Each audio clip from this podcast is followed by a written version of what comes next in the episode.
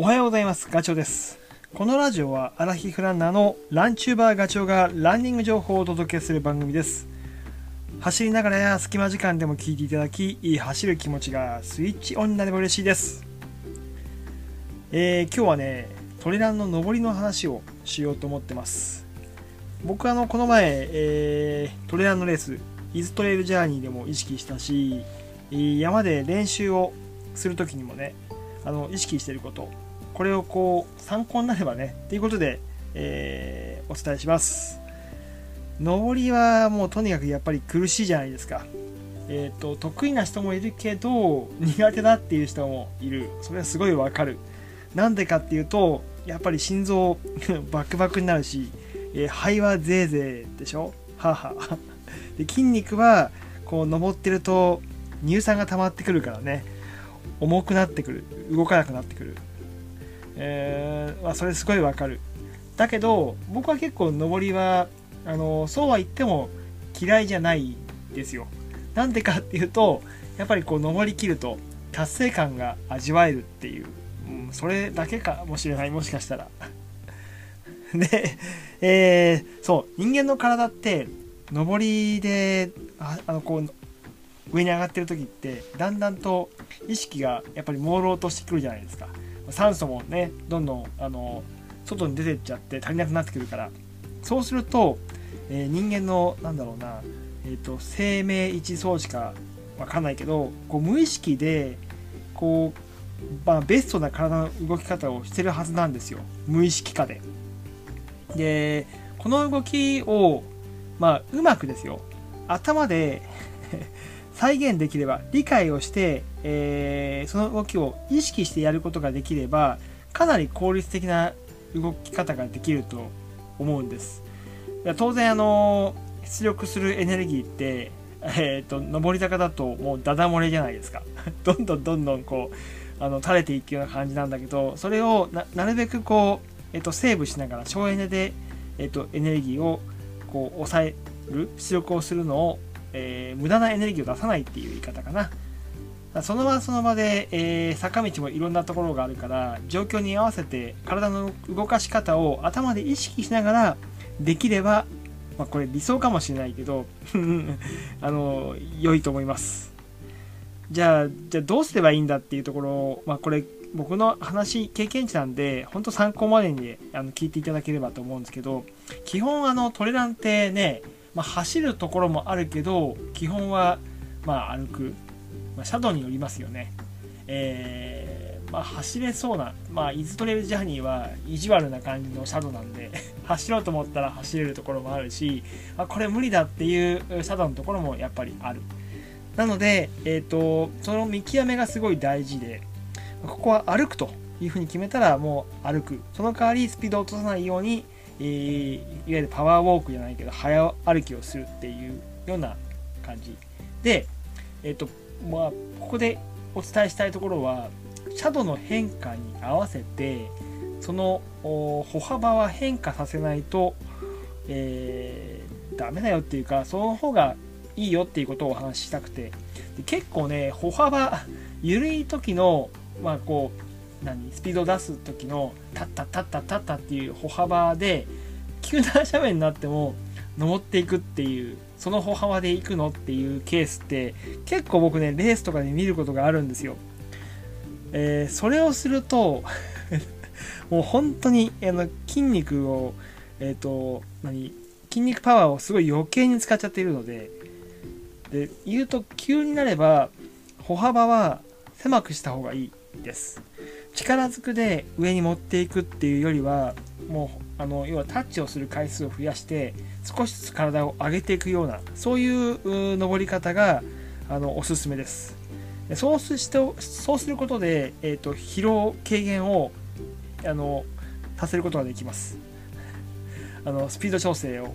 結果それってえっ、とね歩幅が狭くなればスピードも落ちるんだけどもうそれはしょうがない。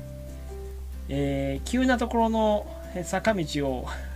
あのいわゆる緩斜面というか緩やかなところのスピードと同じように登ることはあのできないっていうふうに思った方がいいです。その頭の切り替えがね結構大事。まあ後でまた走るところがあればそこで頑張ればいいだけの話なんで。っていうこととあとは、まあ、そうは言ってもですよ。たまにほら大きな木とか岩とか出てくるのでそういう時は歩幅をこう大きくして一歩一歩何踏みしめながらというか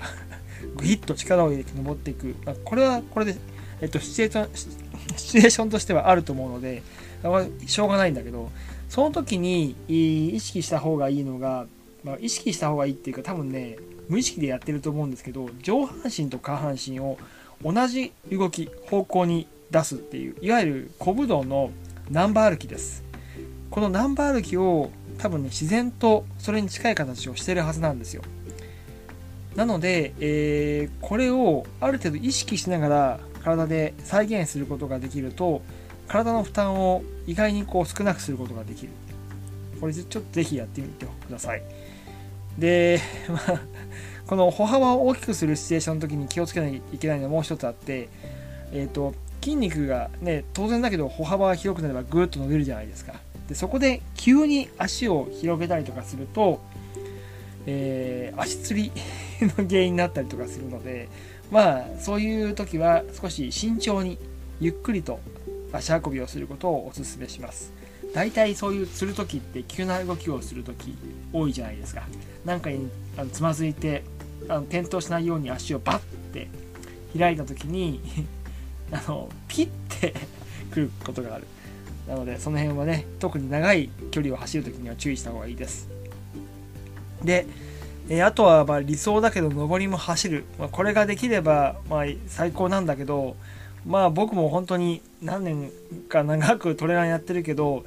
い、まあ、未だにねなかなか走りきることはできない。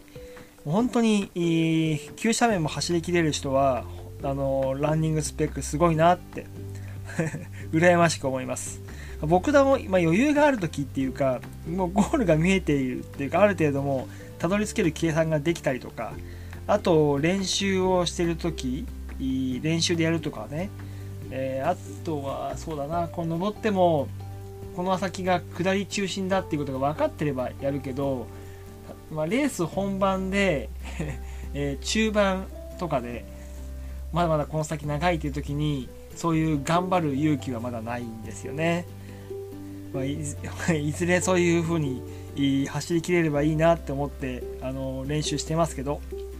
でじゃあトップ選手たちはどうやって、えー、走ってるかと。トップ選手はそういうような急斜面も、うん、走ってますから。そうしないとあのタイムは出ませんから、えー、走り方はねステップなんですよ。大抵はステップを踏んでると思います。あのタッタッタッタってあの細かい超細かいなんだろうなタッチで。え縄跳びみたいな感じですよ。縄跳びで立ったってこうジャンプするじゃないですか。あんな感じ。あとはなんだボクシングとかそういう感じかな。ああいう小刻みなステップをしながら上に上に体を運んでいってます。まあ、ほんとすごいリズミカルです。でそれがねもう自分のペースになってるんですね。あの動きはあのなかなかやろうと思っても真似できないんだけどあの あの一応お手本としてそれを目指すっていうのはありだと思います。であとシチュエーションとしてあんまりないけど滑りやすい登りとかもあると思います。富士山でいうと砂利道砂とかね細かいところあと土が柔らかいところ。そこはあの足をつくと土台が崩れちゃうと思うんだけどそういう時にはこう足をねつま先をこう斜面に突っ込むようなグイッと差し込むような感じで走ると意外に、いいまあ、土台がしっかりするわけではないけど上にあの持ってきやすい体を。なのでそういう時にはちょっとやってみてください、えー、あと言っておくことは体軸か。体軸を前に持っていくのはすごい大事なんだけどその時に意識するのは胸を張って肩甲骨を意識する。えーと、つま先立ちで体を上に持っていくような。その場で遠くにジャンプする時に結構あの腕も一生懸命こう前に振ると思うんですよ。あの動きあの動きをえー、坂道に登るときに意識する。ただそれをやるためにはすごいあのポイントになるリズムがリズムっていうかタイミングが合わないとなかなか難しいのでそこはちょっと練習だとは思います。ですね、まあ、今回の話が少しでも役に立てば嬉しいです。今日は上りのお話でした。それではまた次回の放送でお会いしましょう。ガチョウでした。バイバイ。